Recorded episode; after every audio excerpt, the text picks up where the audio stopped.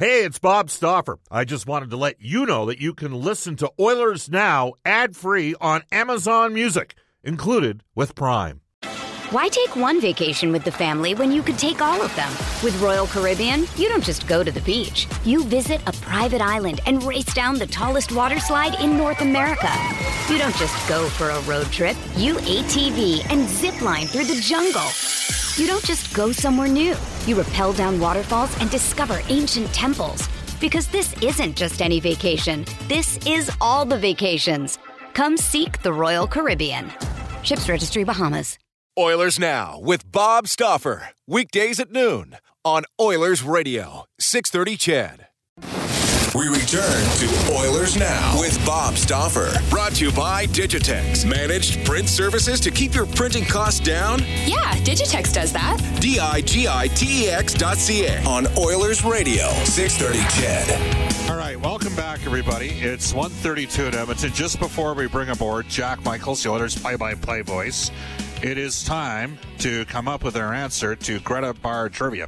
And the question today was name the number one overall pick that was part of a three way trade that the Edmonton Oilers were involved with, in which they traded a guy who'd scored 30 as an Oiler away and got back a guy who scored 20 plus as an Oiler and also a guy that did something that hadn't been done in six or seven years in Edmonton. So the player the Oilers traded away was Andrei Kovalenko. The player the Oilers got back was Alexander Selivanov. Selivanov, uh, this trade happened in January of 1999. Uh, Selivanov in 99-2000 would score 27 goals and have a four-goal game against the Chicago Blackhawks. It was the first time in, I don't know, five or six years that the Oilers had had a player score four in one game. There was a player that was part of that deal. And originally, what happened is the Philadelphia uh, Flyers traded forward Alexander Daigle to Edmonton for Kovalenko. Of course, Daigle, a number one overall pick in the NHL draft. The Oilers then sent Daigle to the Tampa Bay Lightning for Alexander Selivanov. Who knew the uh, answer, Brendan Escott? Well, after uh, quite a few uh, misinformed guesses, we did have Tyler Hopka take that one down, who I believe we've had on the show as a guest before. Is that right? I, I, I did we have Tyler on once before? I, we've definitely had Darcy McLeod. And uh, speaking of misinformed, there's been the occasional time. I'm just kidding, Tyler. Uh, he's a pretty sharp cookie. So, yes, Alexander Daigle was the number one pick in the 1993 draft. The he rejected the Flyers' first attempt to trade him for Kovalenko during the All Star break by refusing to sign a one million dollar contract extension uh, with the Oilers for the next season, and then the Oilers ended up procuring a deal where they got Selivanov out of uh, Tampa Bay. Dig. Uh, well, I mean, he, he was an interesting cat and an interesting relative. There was a very famous picture of him when he signed with a number one, where he was actually in a nurse's outfit and uh, not that there's anything wrong with that. That's it's your prerogative to wear that. But let's just say that might have been a little bit ahead of its time for the early 1990s. The guy that went number two that year in the uh, day draft, by the way, does anybody? Uh, the guy that went number two, I think, was okay, wasn't he? I'm just trying to remember. Uh, who who went number two? And, oh, of course, this was going to happen. Uh, was it was Chris Pronger the guy who went number two in the Alexander Daigle draft in 1993?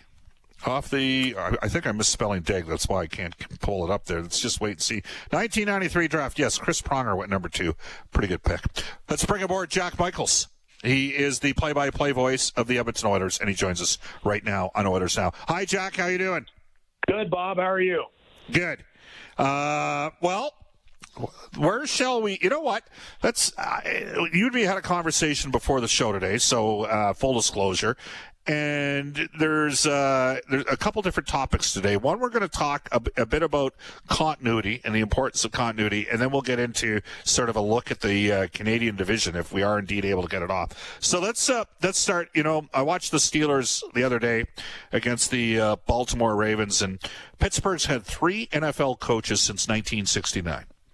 And Jack, they've been fairly competitive most seasons. Is that a fair assessment?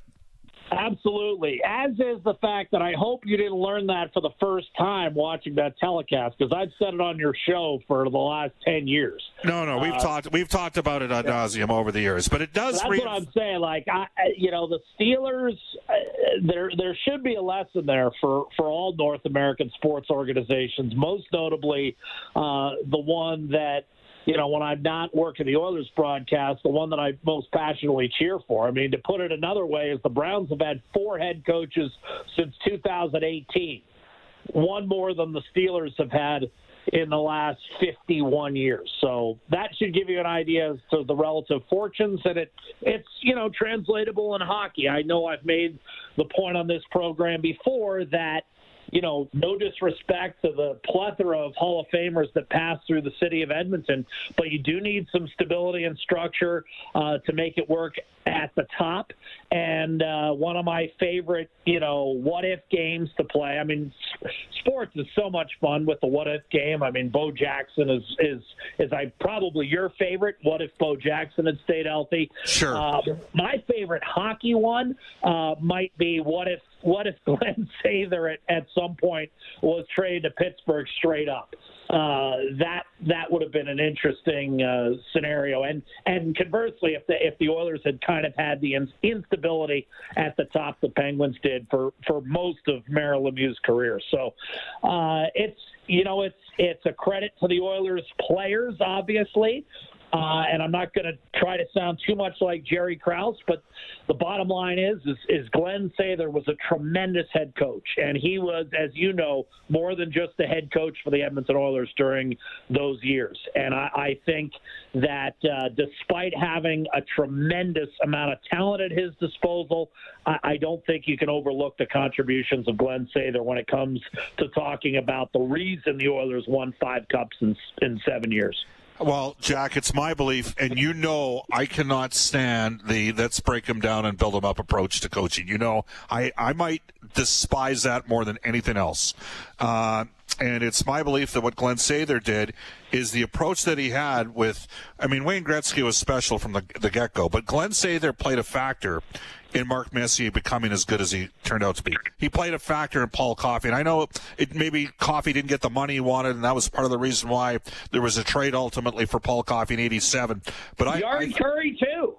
Uh, you know, all those guys, Wayne helped make those guys better, but Glen Sather's approach, the fact that he allowed those guys to make mistakes and grow, I think helped make them, you know, all of them, even Wayne, better players and he was ahead of his time in that regard because there were a lot of people involved in hockey in that era that were break them down, build them up guys, and Glen was not from that school.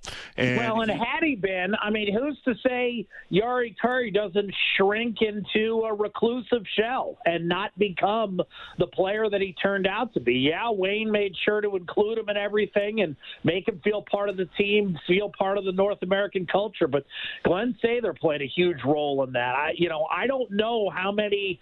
We don't know to this day, Bob, how many uh, great European players came over to North America. Did was were not able to thrive under those circumstances and, and ultimately just never felt comfortable in their own skin in North America and didn't become the kind of NHL players that they were over in their country.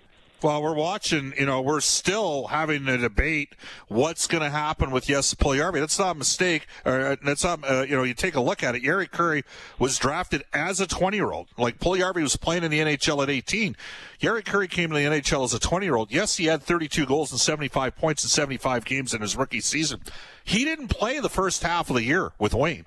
People forget that. He was further down the lineup. They gradually worked his way in. So that's a great point by you. So you now tell me this as a, as a Pittsburgh Penguins fan growing up, do you think the how many more championships do you think the Penguins would have won if, if they had Slats running their organization for the sake of argument from 1984 until 2000?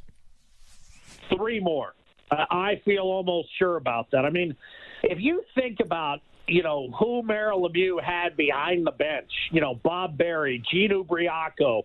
You know, Craig Patrick, uh, you know, look, a great executive, but he twice was forced to take over as head coach in, in a couple of you know what turned out to be you know really disappointing years for the Penguins. One was the 89-90 season where they blew a 3-2 lead to Philly in the 89 playoffs, and the other was 96-97 where they were coming off a tremendous year that of course was followed by a shocking loss to Florida. And 96-97 they barely made the playoffs and, and were out in the first round. I mean, Kevin Constantine. These are guys that did not have success in the NHL as head coaches. Ivan Hlinka, Rick Kehoe. I mean, come on. Like, uh, you compare that to a Glen Sather. And again, I'm not suggesting that Pittsburgh was ever quite as deep as Edmonton was. I don't think the Penguins were quite there. They were pretty deep. I mean, you got to remember the Penguins had Mark Recchi, you know, as a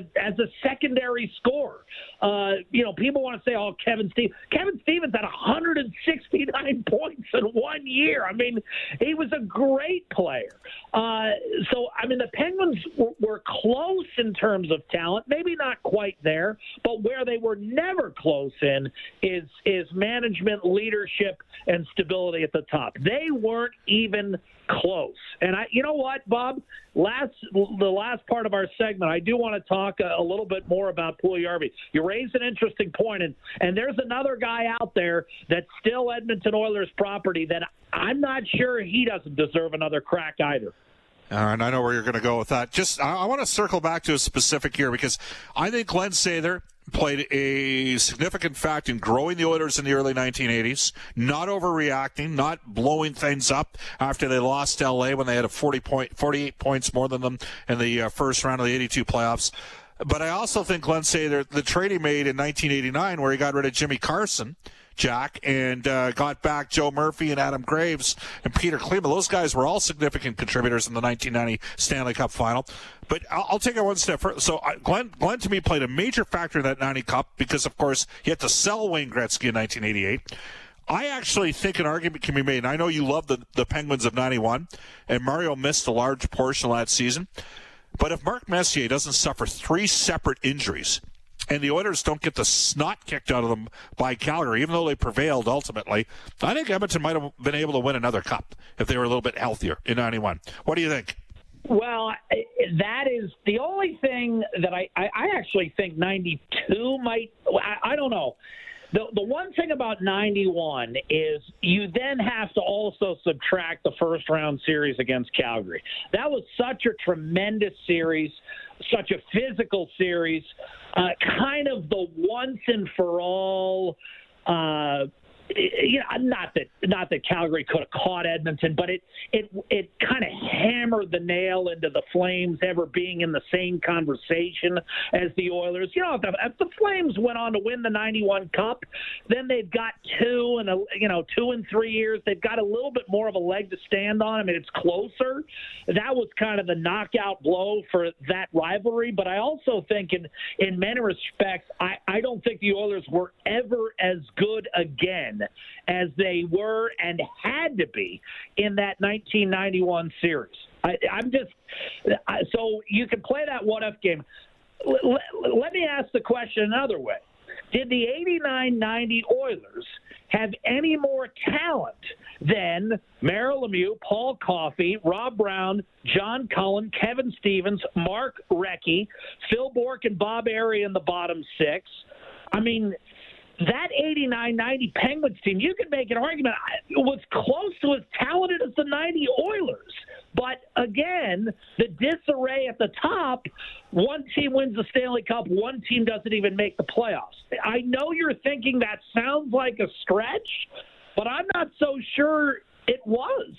Well, what the Oilers had was know-how, and Boston yeah. led the league. Boston was the number one team that season during the. Uh, if I'm, I think the Oilers were fifth yeah, and, like but but the final after game one, after Klima scores and triple over, that final was not close. The Oilers shredded Boston in the rest of that series. I mean, I know they lost a game at Edmonton, they still smoked them. I mean, they they put up seven in one game. They got uh, what four or five in a couple of other ones. I mean, they really took. Uh, I haven't seen the scores, Bob, but right off the top of my head, I would have said I, if you were asking me what was the more competitive Stanley Cup final, I would have said 88, even though it was Yeah. a four game sweep. I, mm-hmm. I don't know whether that's true or not, but right off the top of my head, I remember the 88 series being a little closer than 90.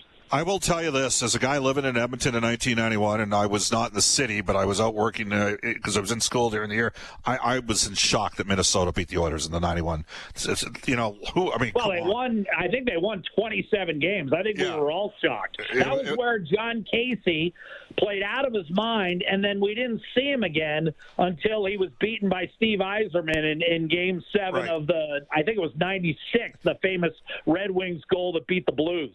Jack, we got about four minutes, uh, and again, Messier was not at 100. percent But you make a great point. If, if Glen Sather's running the Penguins, we're having a different conversation. Uh, Canadian division, there's been lots of talk about this. I know that the uh, Athletic did a story on it. Nobody picked the Oilers uh, of the 15 executives they talked to from. Um, American teams. Edmonton did have the highest winning percentage. Uh, you picked Toronto first and Edmonton second. I picked Edmonton first and Toronto second.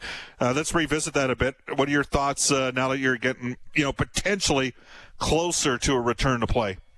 Well, I'm surprised that eight of the 15 in that panel picked the Oilers to finish fourth or worse in the All Canadian division. I mean, to me, that is putting a little bit too much emphasis on the four game loss to Chicago in instead of looking at the 71 game sample. And again, a, a four game playoff loss that was coming off of you know, obviously a, a five and a half month hiatus. Now, of course, every team was coming off that hiatus. I'm not making excuses for the Oilers, but I'm just saying that's a pretty, like, you know, that's a pretty significant step where you've got more than half of of non-Canadian division GMs thinking the Oilers are going to have, you know, finish at the midway point of the bottom half of that division because it's not just winning percentage. I mean, the Oilers had more points any which way you slice it. They were the best team in Canada over 71 games. Now, I, as you know, I picked them second. Inside Canada, the Oilers have have had a sub 500 record. They've won 22 of their last 51 games against Canadian teams, and head to head against the Leafs, in particular, has been problematic. Except for the McDavid undressing Rielly game uh, that was 6-4 the last time they played. So that is really why I dropped them to second simply because I, I look at, uh, you know, you have to look at that as part of, all right, what's going to change with the All Canadian division. However, having said that, you know, I I think Edmonton has a chance to be a very good hockey club inside the All Canadian division. Second among seven teams. I wouldn't mind that placement. I think the Oilers have gotten better. I don't think they've lost ground to the other Canadian teams, with the possible exception of Montreal, but they were significantly better than the Canadiens. So the Canadiens have a lot of ground to make up on teams like the Oilers and the Maple Leafs. So when I look at Edmonton's offseason as grading out at the very least above average, even if some of these, you know, one and two year things don't work out, uh, they haven't gotten worse. And so as a result, you know, I feel like Edmonton is gonna is gonna finish top two. The real key is in some of these head to head matchups, Bob, I, I think it's very real that you're going to have a two or three game series, and that's where you've got the goaltending. Head to head, how will Koskinen and Smith stack up against Andersen and Campbell?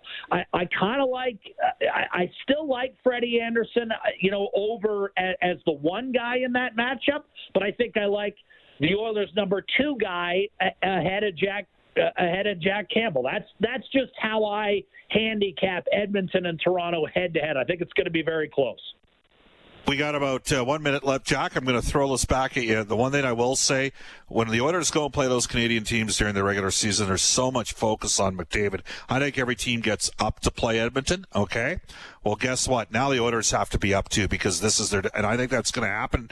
That's going to help the Oilers, and it's even better if the pundits don't think that they're going to be a top two team. I think that's going to potentially work to Edmonton's advantage. But maybe I'm looking at it purely from an Oilers centric position. You said you wanted to circle back to Puljärvi. Are we going off to the KHL? Is that where we're going? Well, I just feel like you know the the one guy that's been forgotten a little bit and who's quietly put together two and a half really good seasons of hockey is Anton Slepyshev. I mean, he's actually if you, if you take a look at what Puljujarvi's done, well, Slepyshev has has exceeded it slightly and done it for longer. And he was a guy. And again, I, I'm gonna I'm gonna betray a little bit of uh, personal bias here. I've always felt Anton Slepyshev was a player, I, and by player I mean an NHL player. I I really believe that. Uh, I think he's exceptionally mature. I think had he been uh, afforded the right to you know to stick around and, and maybe been made to feel like he could have been part of the future, I think he was going to be a contributor for the Edmonton Oilers, and I still feel that way. He's he's a right winger who can play a little bit up and down the lineup, but he certainly can play with skilled players, and he shoots the puck, and he's not afraid to score. Uh, I I like Anton Slepyshev as a player. He's also got an NHL body too. I mean, he doesn't have quite the body that Puljujarvi does, but it's not like you know he's he doesn't need to gain strength. He has man strength, and he's been here before. I still think there's a player there, Bob. I don't know whether he wants to come over or not, but well, if I were the Oilers, yeah. I would certainly extend the invite. Jack, they talked to him last summer, as you know. This is the last year that the Oilers own his rights. Right. Uh, that's your, your, Cleveland Browns, Jack. They, they, got what do they got? Are they eight and three, and they've only beaten uh, one team with an above 500 record right now in the NFL. They got Tennessee, and yes, they have they have some proving to do. But Bob, you're the first guy to always say you can only play who's in front of you. Hundred percent. There you go, hundred percent. Jack, have a wonderful weekend. All right, uh, what do you got? Alabama over uh, LSU on Saturday night by? I put the line at Alabama minus 41 and a half. Cleveland not only covers but wins outright in Tennessee this weekend. That's my lock of the week. Oh, I'll take a little bit of that action. Jack, thanks for your time. Hey, it's Kaley Cuoco for Priceline. Ready to go to your happy place for a happy price? Well, why didn't you say so? Just download the Priceline app right now and save up to 60% on hotels. So, whether it's Cousin Kevin's Kazoo concert in Kansas City, go Kevin, or Becky's Bachelorette Bash in Bermuda, you never have to miss a trip ever again. So, download the Priceline app today. Your savings are waiting. Go to your happy place for a happy price. Go to your happy price, Priceline. Why take one vacation with the family when you could take all of them? With Royal Caribbean, you don't just go to the beach. You visit a private island and race down the tallest water slide in North America. You don't just go for a road trip. You ATV and zip line through the jungle. You don't just go somewhere new. You rappel down waterfalls and discover ancient temples. Because this isn't just any vacation. This is all the vacations. Come seek the Royal Caribbean. Ships Registry Bahamas. See you, pal. Have a great weekend. You bet. It is uh, 153 in Edmonton. We're going to take a quick one minute timeout. You're listening to Oilers now. Hi, this is Ryan Nugent Hopkins from your Edmonton Oilers, and you're listening to Oilers Now with Bob Stauffer on 630 CHED.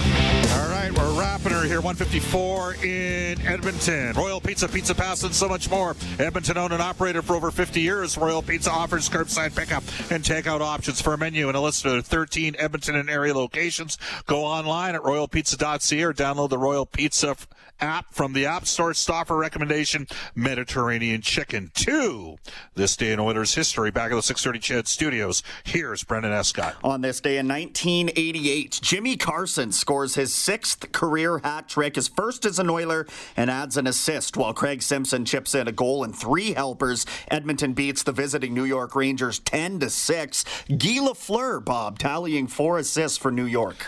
Fans were chanting "gee gee gee gee gee." All right, uh, coming up 6:30 CHED afternoons. Jalen and I, a team from the University of Alberta, are leading the public consultation process of deciding who in Canada will receive the COVID 19 vaccines first. Project lead and assistant professor at the U, Dr. Shannon McDonald, joins Jalen and I after the 2 o'clock news weather sports update with the one and only Eileen Bell. We'll be back on Monday where we will have John Shannon for our friends at Legacy Heating and Cooling.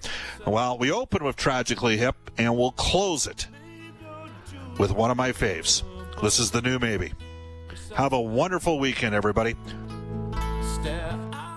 Oilers Now with Bob Stauffer. Weekdays at noon on Oilers Radio, 630 CHED.